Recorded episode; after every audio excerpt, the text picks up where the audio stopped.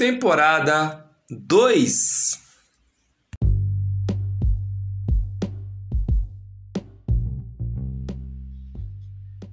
Mojuba, minha gente, tudo bem? Aqui quem vos fala é Gilberto Reis. E fico feliz em anunciar que chegou a segunda temporada do seu Pode Empreender, com cara nova, disponível para todas as plataformas, inclusive para o YouTube, com vídeos e fotografias. Este produto é uma realização do Empreender, um projeto realizado pela Associação Beneficente Ilhéachel Junirê de Santo Amaro, Bahia, com patrocínio do Fundo de População das Nações Unidas, a UNFIPA. No ano de 2020, concluímos a nossa parceria com a CEPROME, através do edital da década afrodescendente, onde realizamos quatro episódios da primeira temporada do Pode Empreender e quatro mega oficinas com facilitadores incríveis. Você pode saber mais sobre isso em todas as nossas plataformas e redes sociais da Empreender. Procure saber! Nesta segunda temporada, você vai conhecer também as novidades do Empreender.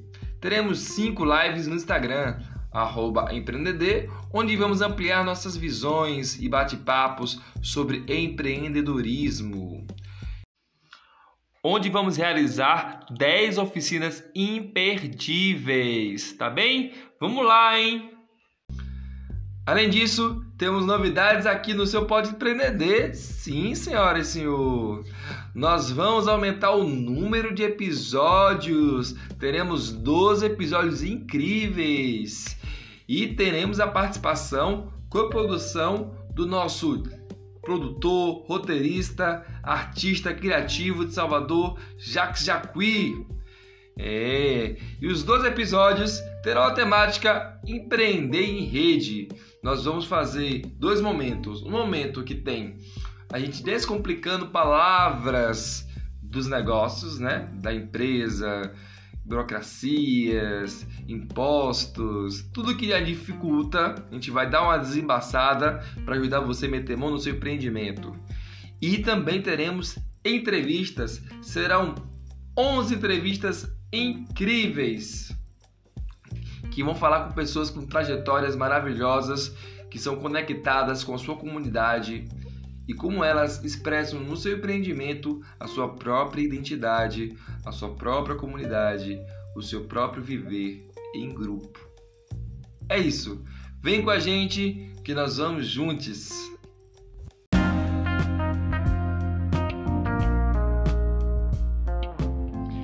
A palavra de hoje é pandemia.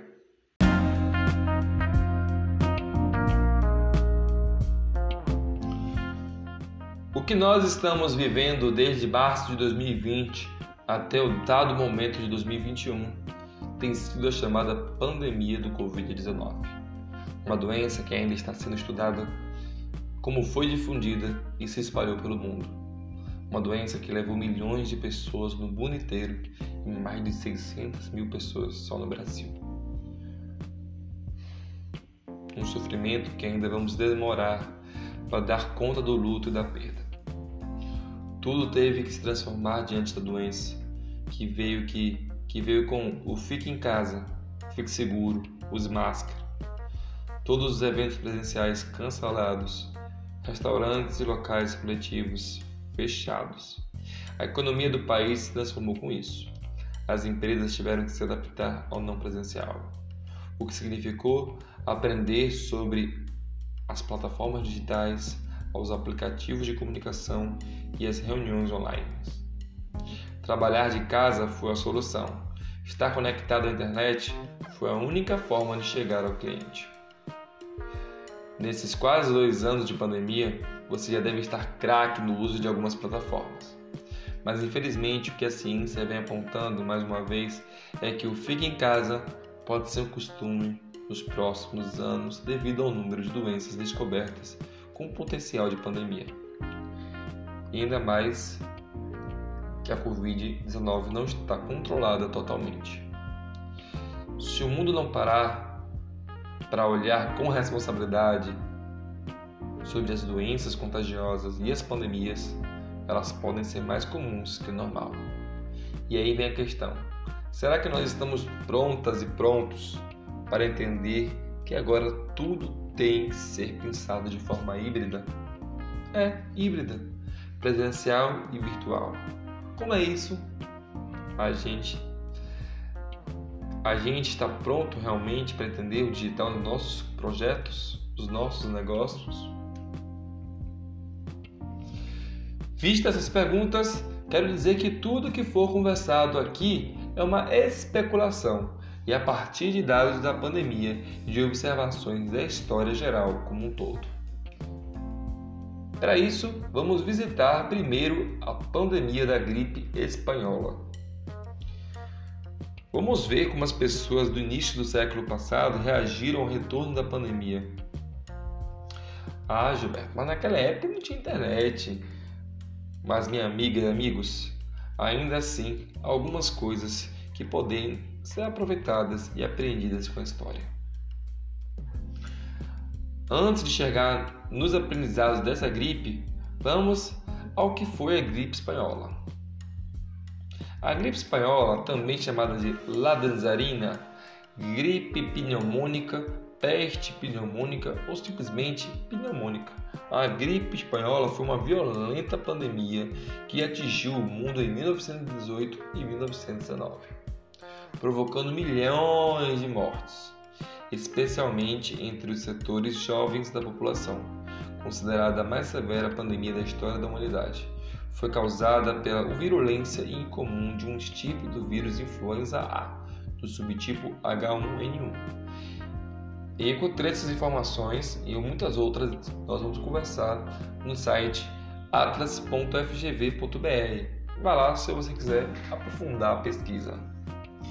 A princípio ficou conhecida como gripe espanhola. Não se sabe se realmente surgiu na Espanha. Aqui no Brasil houve acompanhamento através do jornal, mas com descrença, que se tornaria um problema brasileiro. Não se acreditava que poderia chegar no Brasil mas chegou e causou 35 mil mortes oficiais.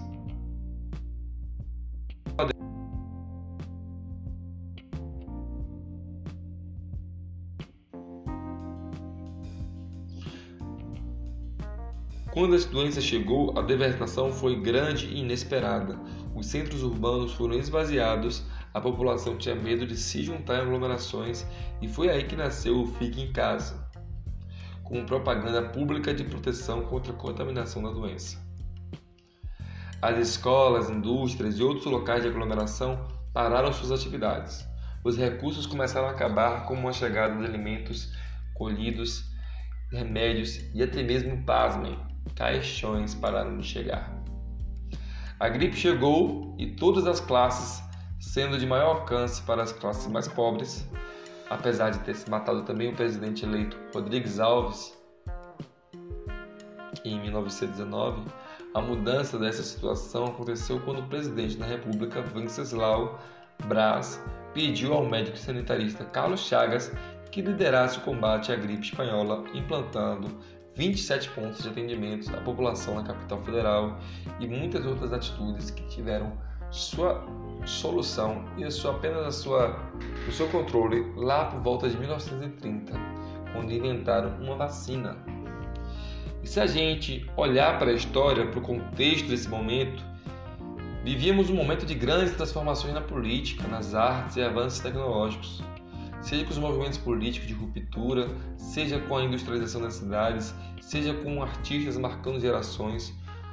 Observando de longe, podemos perceber que a pandemia daquela época não mudou o mundo, mas algumas coisas tiveram que se adaptar dentro de casa e alguns costumes também invenções para evitar a gripe. Por exemplo, muitas mudanças arquitetônicas, casas mais espaçosas, arejadas, iluminadas, os halls de entrada são criações para que as pessoas pudessem limpar as botas e guardar suas roupas de rua, como sobretudo e casacas apesar da gente ter perdido o costume dessas roupas, mas isso tudo na época ajudava a evitar trazer doenças para casa, viu? É, hoje a gente coloca o tênis lá fora também, a roupa também no cesto, tudo mais. Tem até alguns lugares que tem máquinas de lavar hoje lá que tem uma máquina de lavar que fica perto da, da, da saída, né? Para as pessoas já lavarem sua roupa. Ou seja, olhando para o passado, mais uma vez, podemos ver que a humanidade se adaptou transformou-se a partir de um desafio sanitário e de saúde pública mundial. Então não podemos ignorar os aprendizados dessa pandemia do, do, do, do gripe. Corta! Então, não podemos ignorar os aprendizados dessa pandemia da gripe espanhola. E também temos que olhar. Corta! Então, não podemos ignorar os aprendizados dessa pandemia da gripe espanhola e levar para os aprendizados. Corta! Então, não podemos ignorar os aprendizados dessa pandemia. E como é que a gente vai resolver os nossos problemas hoje da Covid-19. Temos que seguir nos adaptando e desenvolvendo nossos negócios com cuidado e atenção às tecnologias e à ciência preventiva. Sim, como eu falei mais cedo, se nós não tomarmos cuidado, podemos encontrar mais pandemias pela frente. Então precisamos aceitar a hibridez das coisas para que a gente mais uma vez continue sobrevivendo. É isso aí. Espero que eu possa ter te ajudado e fique com a entrevista do episódio de hoje.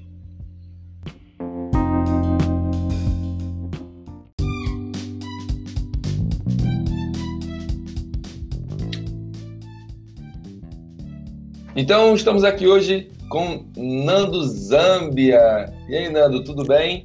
Tudo bem, meu querido. Salve, salve, Gilbert. E aí, me mande as novas e me conte tudo. Massa. Nando, primeiro eu queria que você contasse pra galera quem é você.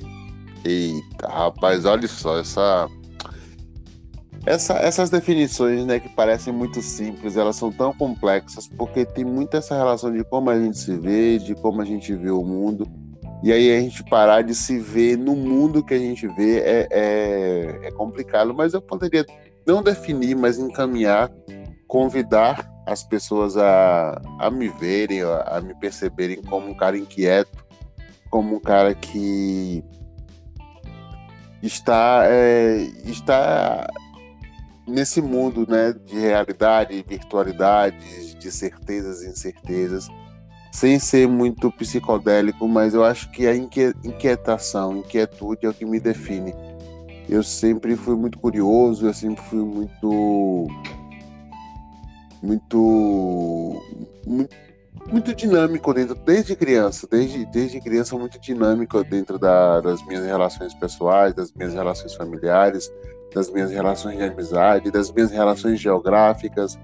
A topografia que eu via, eu, eu sempre, eu sempre questionei, eu sempre, sempre fui e vi de, de, de várias formas. Eu acho que por ser filho de Exu, e mesmo sem saber, esse já era um caminho, né?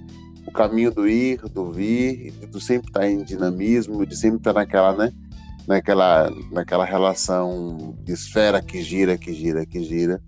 Acho que isso é isso. Fernando Zami é um cara inquieto, um cara preocupado com suas relações é, pessoais, com suas relações étnico-raciais, com suas relações que vão se colocando no mundo e que tem uma paixão enorme pela arte, pelo candomblé, pelas pessoas que fazem arte, pelas pessoas que fazem candomblé, não todas, viu? Nem de arte nem de candomblé, porque tem gente que, pelo amor de Deus. mas é isso, meu irmão. Cheio de, cheio de, de, de, de lacunas o pensamento, mas eu acho que é isso. Eu acho que um cara inquieto, um cara inquieto, um cara cheio de vontade de viver e conhecer a vida. Acho que vai por aí.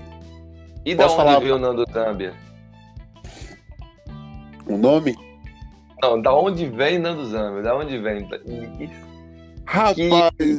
A origem dele. É, minha origem é, é rapaz, olha, às vezes eu, eu lembro disso. e, e, e, sei que as pessoas falam, é sério? Por incrível que pareça, eu nasci em São Paulo, cara. Eu nasci em São Paulo na década de 80, na zona sul de São Paulo.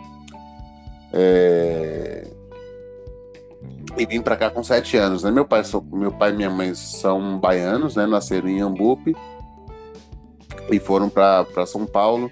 E aí quando a gente, quando eles, eu fiz meus 6 para 7 anos, minha mãe volta por questões religiosas para Bahia, e meu pai continua em São Paulo.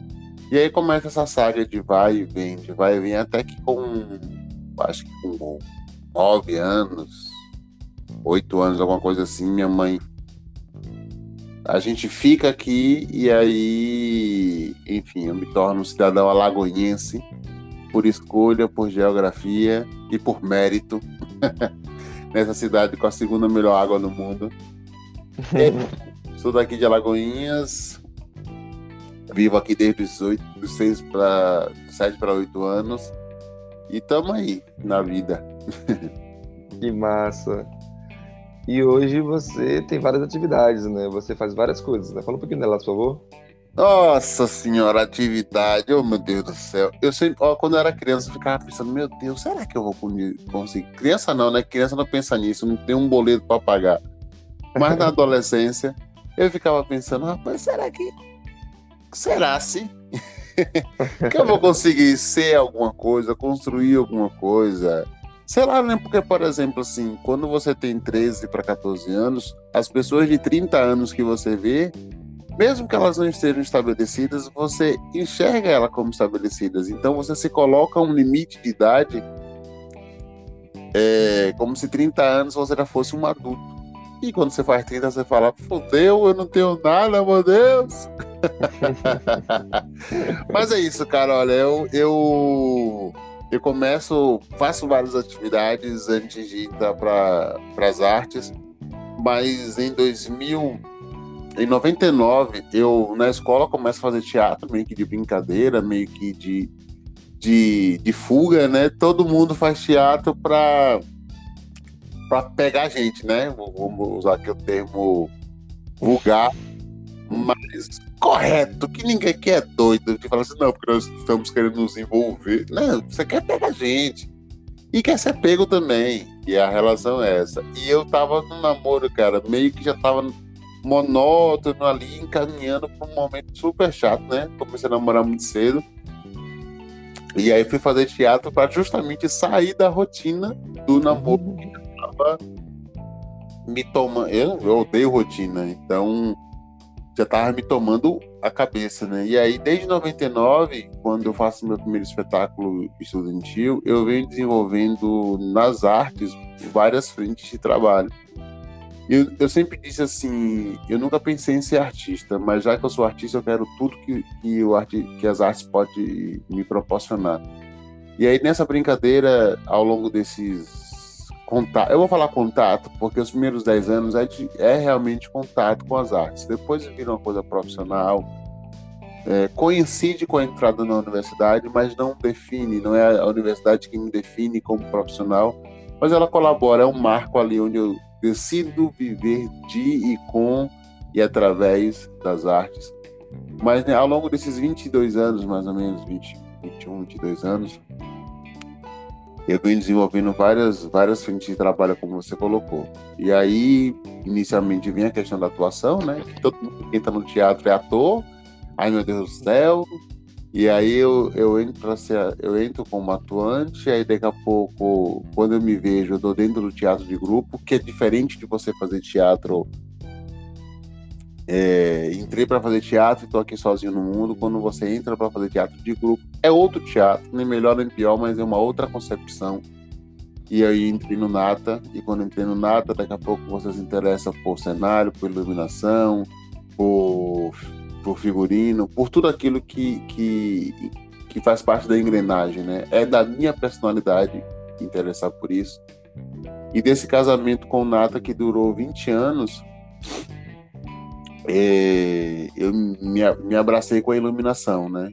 Então, além de ator, iluminador, ali a partir de 2015, 2014, eu começo também a trabalhar com produção aqui na cidade de Alagoinhas, que é quando eu volto de Portugal. Volto de Portugal para Salvador, passo quase direto e já volto e já venho morar em Alagoinhas, porque para mim não nunca adiantaria fazer faculdade sem poder contribuir com a minha cidade diretamente. Eu volto para Lagoinhas e aí começa a desenvolver o trabalho de atuação, de atuação, de produção, de iluminação. E aí a pandemia veio e falou assim: olha, ele tá achando pouco, vou dar mais uma função. Eu imaginei existir, mas estou muito apaixonado que é direção. Direção para audiovisual, direção para teatro. Aí virei filmmaker, peguei uma câmera que eu tinha uns dois anos e falei, assim, cara, deixa eu olhar essa DSLR aqui, o que, que, que acontece? E aí fui vendo, fui mexendo, ainda muito embrionariamente, mas em dois anos, com o tempo que a pandemia, um tempo é, adoentado, né? Mas ela consegue fazer com que você foque nas coisas. Essa é, a falta de você estar, estar tão para fora fez você olhar muito para dentro. Aí é isso. Aí comecei a filmar, comecei a editar e comecei a dirigir. Estamos aí com os produtos na rua. Hoje, inclusive, tem no Sesc, no Sesc Barreiras tem um produto meu sendo sendo exibido às 19 horas, que é o Ibago é Árvore das Memórias, na sua versão, na sua versão digital, né? É isso. Então é o iluminador, é o ator, é o produtor negro, é o filmmaker, é o editor, é o diretor. Mas sempre disse, nunca pensei em ser artista, mas se já sendo artista eu quero tudo que a arte pode me oferecer. E tem uma coisa que você faz muito importante também, que eu acho que é bom te dar o destaque, que é o Festa, né? Que você movimentou a cidade inteira. Rapaz, o Festa, ele, ele, ele, assim, o Nata, que é um grupo que eu fiz parte que eu admiro, gente, eu admirava antes de entrar, eu admirei durante e admirei quando saí, quando o grupo finaliza suas atividades, né, em 2019. Mas é, o Nata é fruto de um festival. Eu era um adolescente, né, aqui em Alagoinhas, quando houve o festival Teatro em Destaque, e eu nunca tinha visto minha cidade tão tão fervente, né? Tão fervorosa.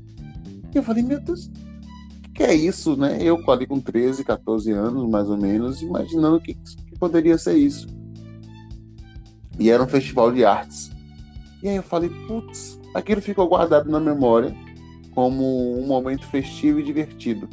Eu sempre imaginei, Gilbert, e isso a faculdade faz um caminho estranho na nossa cabeça, porque ela deixa as artes com uma tentativa de, de, de sermos sérios e respeitados, ela deixa a arte muito sisuda, né? A arte muito engessada. Uhum. E nós somos filhos da morte da comédia, né? Nossa nossa nossa arte ela é, mata-se a comédia né ali na idade média depois da idade média por conta do riso por conta do divertido e o quanto que isso pode ofender o estado então nós somos filhos da morte da comédia e acompanhantes da, do surgimento do entretenimento. Duas coisas que o teatro que a gente faz rejeita completamente, né? A comédia pela morte histórica e o entretenimento por achar menor. Tipo, enfim. Então nós somos trágicos. E aí eu, em 2016, começo a imaginar como é que seria retomar aquele festival que eu vi lá com 13 anos, uma vez que aquilo modificou a minha forma de ver a vida. E aí eu retomo, faço um festival, penso num festival que, que seja tão festivo, que seja tão debochado, mas eu nunca pensei que fosse tanto. Tanto que a, a, música de abertura do festival em 2017 foi Smirnofy, do Pagodarte, que eu vou em qualquer lugar, vou fazer pisquila sempre. E aí, é, em 2016 eu começo a fazer, eu faço a primeira edição, né, junto com um colega daqui de, de, de Alagoinhas. Aí faço 2016, 2017, 2018. 2018 não faço 16, 17, 18, sim. Não faço 19, né? E faço não faço 20, faço 19. Alguma coisa assim. Eu sei que já está na quarta edição. Dos cinco anos desde que ele surgiu, está na, na quarta edição, mas é um momento festivo onde a gente tenta questionar é, essas estruturas racistas, machistas, misóginas, é, bairristas, tudo, todas essas, essas essas feridas que a gente tem e que o capitalismo coloca dentro da gente sem que a gente perceba. A gente, de forma festiva, descontraída e muito animada, que é o nosso festival, que já vai na quarta edição e que já movimentou mais de 20 mil pessoas diretamente. Maravilha. É isso. Se deixar, eu falo e... horas. Ah, você tá arrasando. Perfeito isso. E, e o último que aconteceu, ele aconteceu dentro de onde você renasceu pro Orixá, correto? Corretíssimo. Então, é... Bom, quando... Desde de, de... Desde que eu comecei a fazer teatro, eu sempre me vi na zona encruzilhada, né? É, eu sou de axé, sempre fui de axé, se não iniciado, pelo menos adepto. E sendo de axé esse tempo todo, eu vi a espetacularidade, né? Tanto que a gente tem hoje a pesquisa de Unisagé, que é fruto do estudo da carreira dela, juntamente com o que foi desenvolvido no Nata, que é o surgimento do Teatro Preto de Candomblé. Quem não viu ainda, quem não leu ainda, procure saber. Uhum. E, e, e, a gente olha diretamente para o candomblé e vê a espetacularidade que aquilo oferece. Aí a gente, em 2008, inaugura o Iliaxé e Aladeinã. E esse Iliaxé passa a ser nossa casa de ensaio, nosso espaço de ensaio durante vários espetáculos. Espetáculos, às vezes, que até a gente foi aprovado em, já morando em Salvador a gente volta para a cidade, experimenta tudo isso na e com a cidade, é, em processos artísticos. Depois a gente estreia sempre no barracão, né? E, enfim, uh, o Ilha Shaweladenan sempre recebeu a arte como, como, como possibilidade de manutenção da nossa cultura de olhar o candomblé somente como religião e sim como mantenedor de uma cultura que poderia sim ser os nossos quilombos contemporâneos no quesito cultura e afeto. Né? O povo preto está doente, a gente está sendo levado a um, um, um esquecimento e isso não é de hoje, isso é estrutural. Quanto mais a gente se esquece da gente, mais certo o sistema branco europeu e hoje norte-americano dá certo. Né? É uma guerra deles contra nós, mas nós não sabemos que estamos em guerra. E aí, quando foi na pandemia, a gente teve né, Aldir Blanc, e aí teve todo um processo de seleção, ao qual todo mundo sabe. E aí eu tive a, a felicidade de poder escrever, inscrever e passar, né, e ser selecionado com o festival, o Festa, quarto Festa, o Alagoinhas no Centro do Mundo, onde eu busco onde tiver a Lagoinhense que eu tenho alcance, a gente trouxe para dentro desse festival ou com espetáculo, ou com direção, ou com palestra, ou com entrevista, ou com homenagem. Então a gente reúne os alagoenses ao, longo, ao, ao redor do mundo, e são muitos. E aí a gente faz dentro do Ileaxé, que hoje é um ponto de cultura, então você que está aí escutando esse podcast se pensar, ah, quero fazer aqui um, uma atividade em Alagoinhas, bem por ponto de cultura, a gente não, a gente vai oferecer uma estrutura de acolhimento, já a estrutura artística é com você. Mas é isso, a gente faz em 2021. Eu nasci pro Orixá em 2020 e em menos de um ano eu já estava dentro do barracão também com o que eu, com o que eu mais gosto de fazer, que é com arte. E aí a gente não faz só um festival de teatro, a gente faz um festival de artes é o Festival de, é, Festival de Artes Festa, Festival de Artes de Alagoinhas. A gente traz shows da cidade e de fora, então, por exemplo, você tem é, de Freitas, Café Pita, Mamal, Santana, Irã, que é de Alagoinhas, e como um grande fã, eu trago também Márcia Short pro Iliaxé. E tá no YouTube, procure saber, vai lá, Festa Festival de Arte de Alagoinhas e está lá disponível ainda. Espetáculos de alagoenses, exposições audiovisuais. Foi, foi, foi, uma real, foi realmente uma festa. Massa. O que a gente do empreender a, a gente sempre fala assim, que deram, há muito tempo deram o nome de empreendedorismo uma coisa que era algo de esforço, de, abs, de um absurdo, de, de, um trabalho que é feito de forma independente, que você é, é, é, um, é um, é um, trabalhador informal que está empreendendo, não nada disso. O que a gente acredita, a gente tem que transformar as palavras, nos apropriar delas e trazemos para nós a, ideia de que o empreendedorismo é uma ação coletiva, uma proposta de transformação de mundo através da mudança de mudança financeira, individual e coletiva. E isso a gente tem pensado também para dentro da cultura. E a gente logo fica pensando no empreendedorismo social cultural, em que tem pessoas como você que atuam com empreendimentos que transformam a vida das pessoas, seja no quesito artístico, cultural, que traz modificações, que traz modificações no sentido de arte, né? Que a pessoa vai assistir aquilo, vai ser impactada e vai consumir aquilo que você está oferecendo. Eu queria perguntar como é, como é que você vê o, o, esse empreendimento transformando a sua cidade, transformando o mundo, né? Porque agora que vocês estiveram na internet, vocês não transformaram, não impactaram só quem esteve em Alagoinhas, impactaram quem, quem assistiu. Então, como você falou, foram 20 mil pessoas que foram assistidas, né? Sim. Porra, Gilbert, eu. É... Deu uma xingadinha aqui marota. Olha só, é a produção de, de, de, revolução, eu sempre vou observar do ponto de vista é, que alinha a relação de pluralizar as relações. Porque quando você fala eu vou modificar a sua realidade, tem um tom colonizador, colonizador nisso. Então, o meu empreendimento, o empreendimento da arte, do, porque você empreende tempo para começar, né?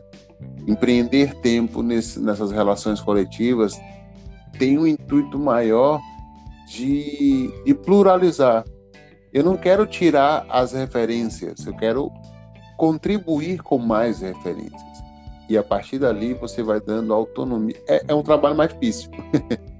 Porque é isso, né? É muito difícil. Eu, ó, minha trajetória é: eu sou de. Eu passo minha infância adolescência em Alagoinhas, faço ali minha parte começo da parte adulta, vou para a faculdade, da faculdade faço vou para a Europa, morrendo de, de, de no coração, porque no Brasil você não é negro, você se descobre negro, embora as evidências são sejam visíveis.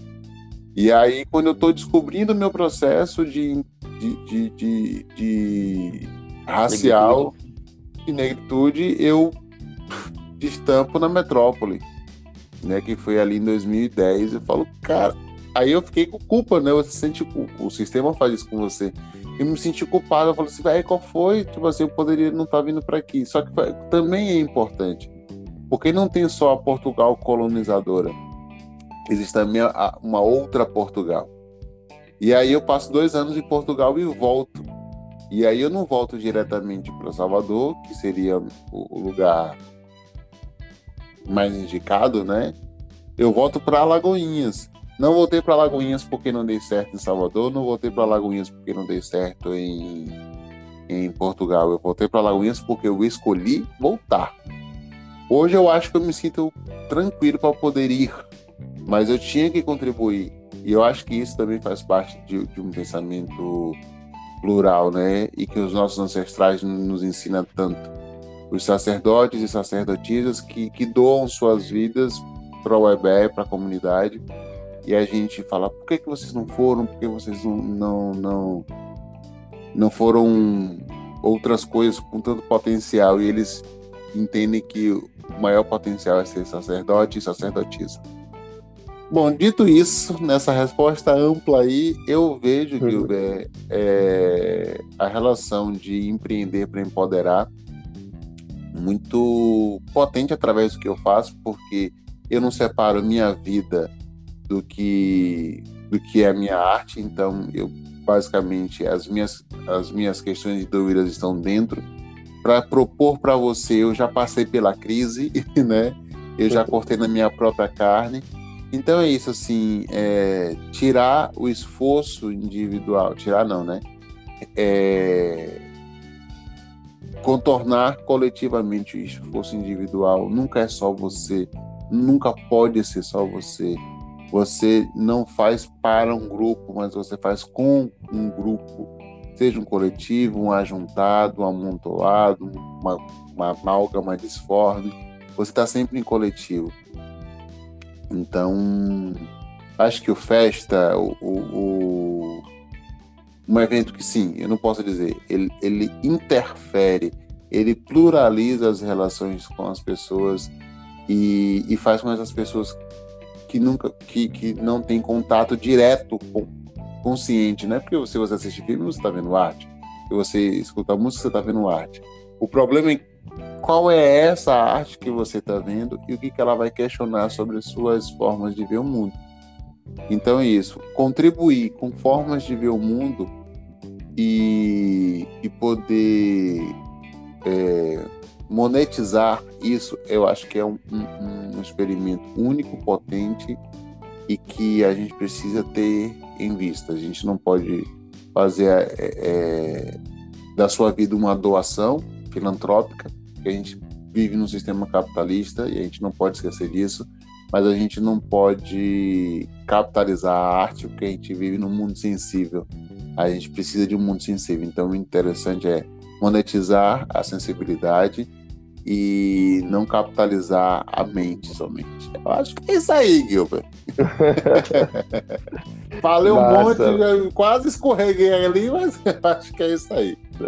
Não, foi maravilhoso. Ver a sua forma de pensar e como você está sempre contribuindo com o outro, é, eu vejo você conectado muito, né? Muito conectado com sua comunidade. E isso é Sim. é maravilhoso e é justamente o tema desse podcast, né? Como nos uhum. conectamos com a nossa comunidade. Né? Eu acho que eu, o que eu acho que a gente pode conversar mais agora é como é, qual, quais são os desafios de se conectar com a, com a comunidade e como e, e, o que é que você sugere para as pessoas é, para se conectar um, umas com as outras, né? Assim, nessa relação de empreender, essa relação de buscar ouvir o outro, buscar se transformar e crescer juntos. Olha, Gilbert, eu eu vou ser sincero assim, até para poder, sincero não, né?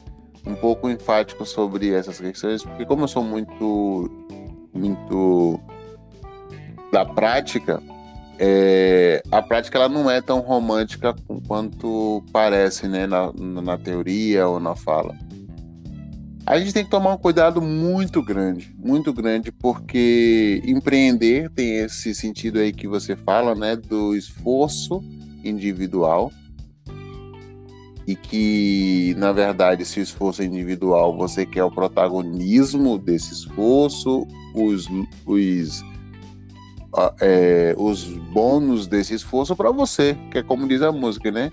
Se eu ganhar, ganho sozinho. Se eu perder, eu perco sozinho. Mas se, mas se eu ganhar. então. É, a gente já. Nós. Contextualizando, né? Nós estamos em 2021, um momento onde se discute muito empreendedorismo, coletividades e algumas frases como nós por nós, algumas frases como ninguém solta a mão de ninguém. E uhum. na prática não tá rolando isso. Não tá rolando isso, porque. E é, e é isso que eu queria pontuar da, dessa prática que eu faço. É... Hoje a gente já está no livre comércio. O livre comércio é justamente. Não é que o, o, o, o ministro da, da, da, da, da Economia ainda vai implementar. Não, a gente já está no livre comércio, a gente já está na, na briga da carne. A gente, porque o nosso século, as nossas gerações, elas transitam, né, da coletividade, da necessidade de coletividade, nós continuamos coletivos, mas com outro tipo de coletividade. É só você observar que os grupos de teatro da Bahia, do, de Salvador, Né? Da Bahia, a Bahia é muito bem lugar. Uhum. ou eles estão em crise ou eles acabaram. Não é que essas pessoas não prestem e, e ser grupo não preste mais, mas é, hoje existe um outro tipo de coletividade que eu acho que esses grupos não se conectaram com essa nova coletividade que passa pelo indivíduo. Né? Há, há anos atrás, atrás a gente tinha uma coletividade que basicamente anulava o indivíduo. Hoje a gente não consegue mais. Por que isso? Porque o livre comércio faz com que o indivíduo esteja lá na frente de tudo.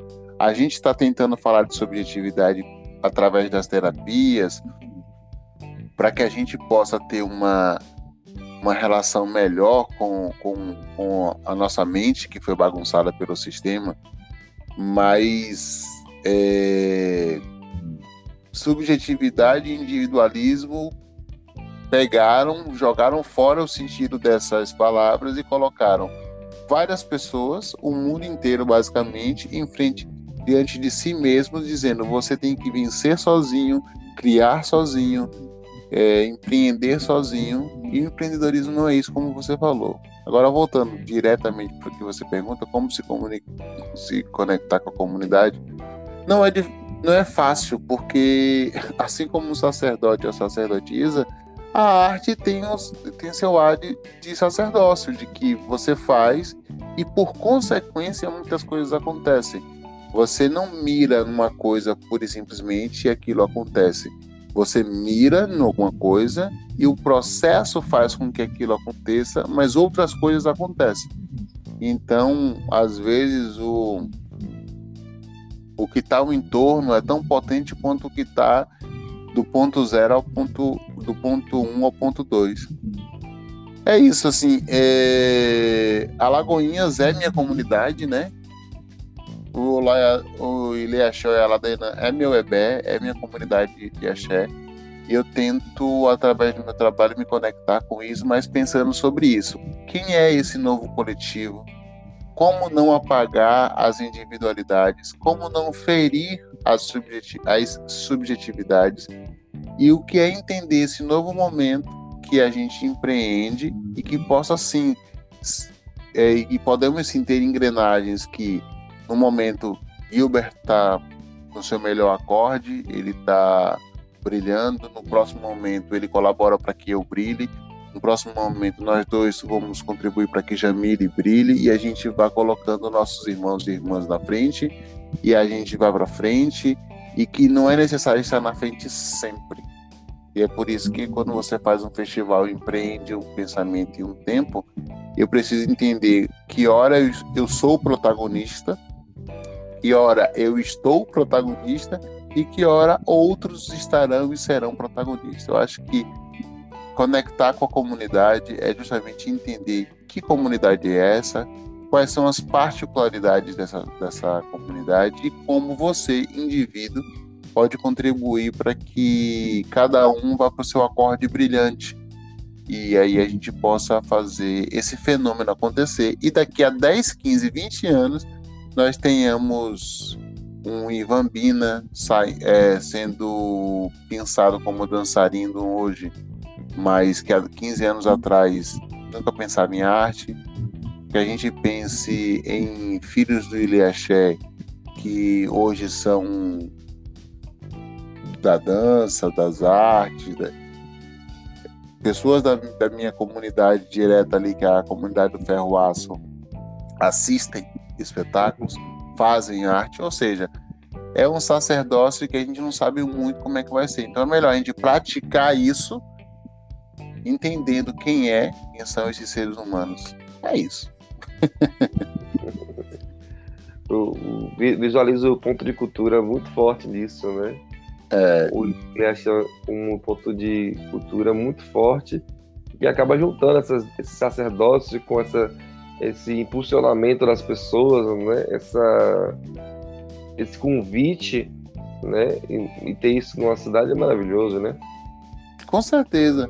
A gente, a gente, desde a década de 80, a gente escuta: seja a mudança para o mundo, seja você a mudança que você quer para o mundo.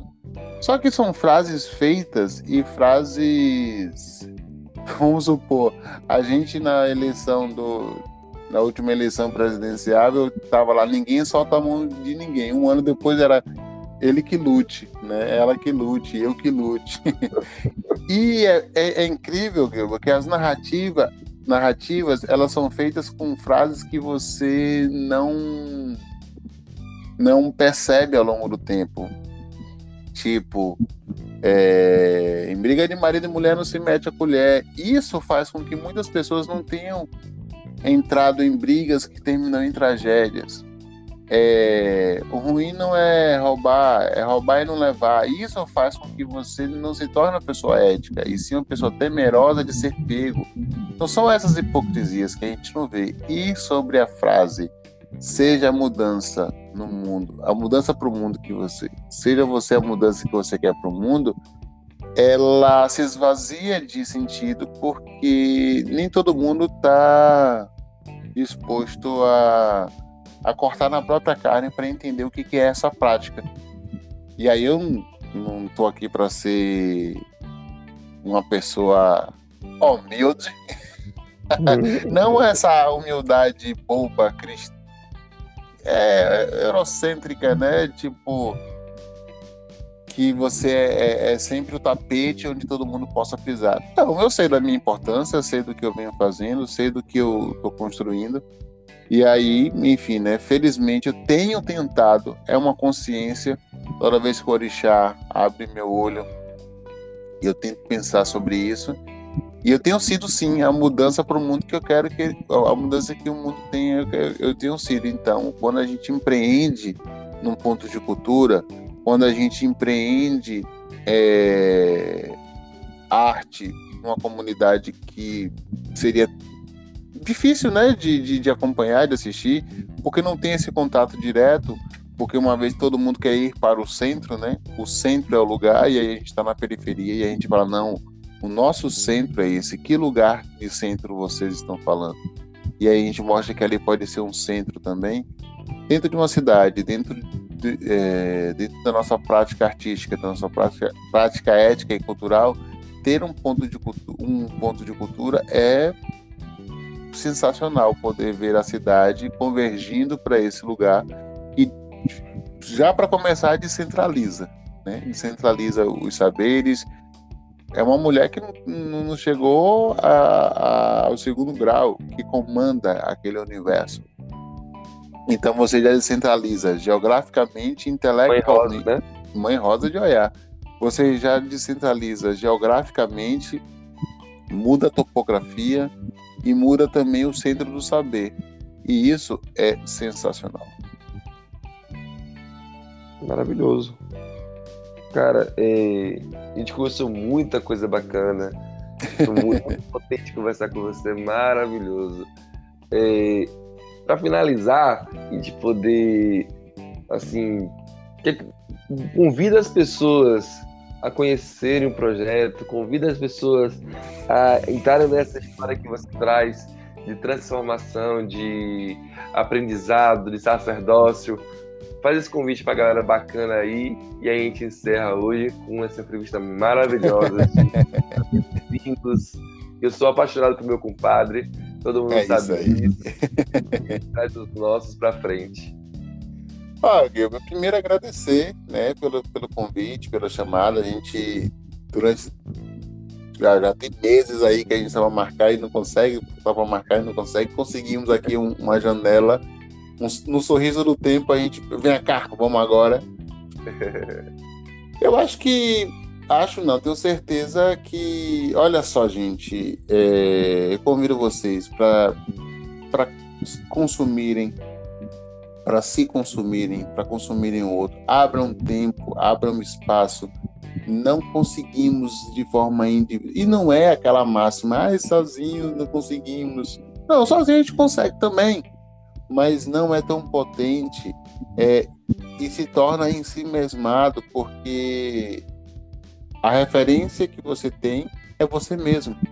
Chega um momento que você não consegue ampliar seu pensamento. Então o convite é: vamos ampliar os pensamentos, vamos contribuir com pensamentos, vamos trazer pensamentos para a nossa prática.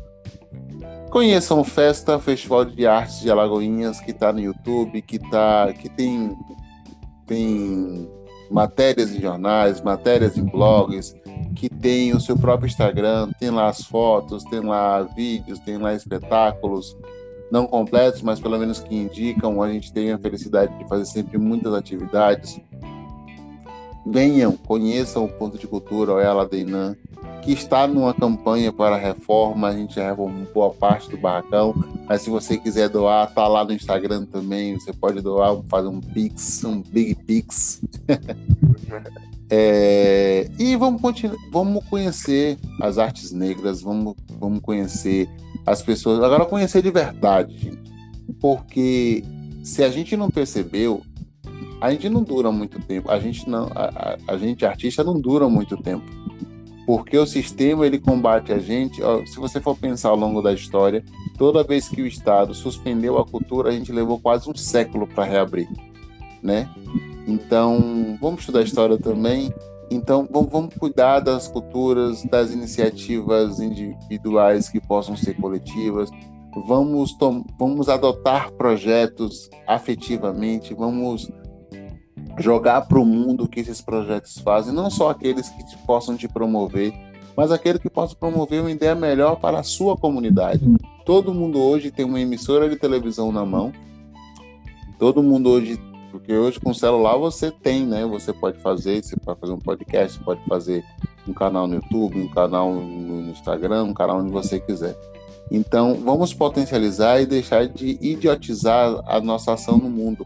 Vamos tirar essa positividade tóxica que todo mundo está bem, que todo mundo. Não, vamos, vamos enfrentar que nós não estamos bem e que a gente precisa coletivizar o pensamento e se entrelaçar novamente. Os nossos ancestrais fizeram quilombos geográficos. Hoje a gente tem a terceira diáspora, que é a internet.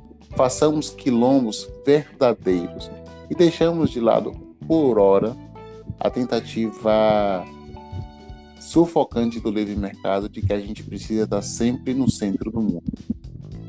Vamos abrir espaço, vamos deixar de ser núcleo passar a ser elétrons também? Axé.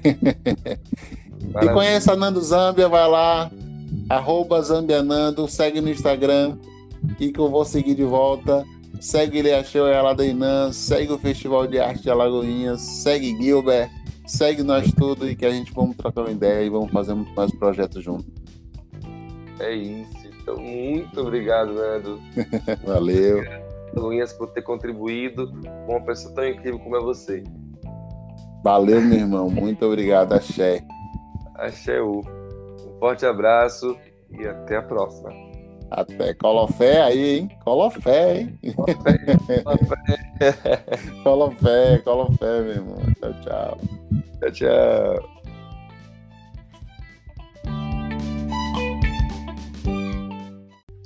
Este produto é uma realização do Empreender, um projeto realizado pela Associação Beneficente Ilhéachel Junirê de Santo Amaro, Bahia, com patrocínio do Fundo de População das Nações Unidas, a UNFIPA.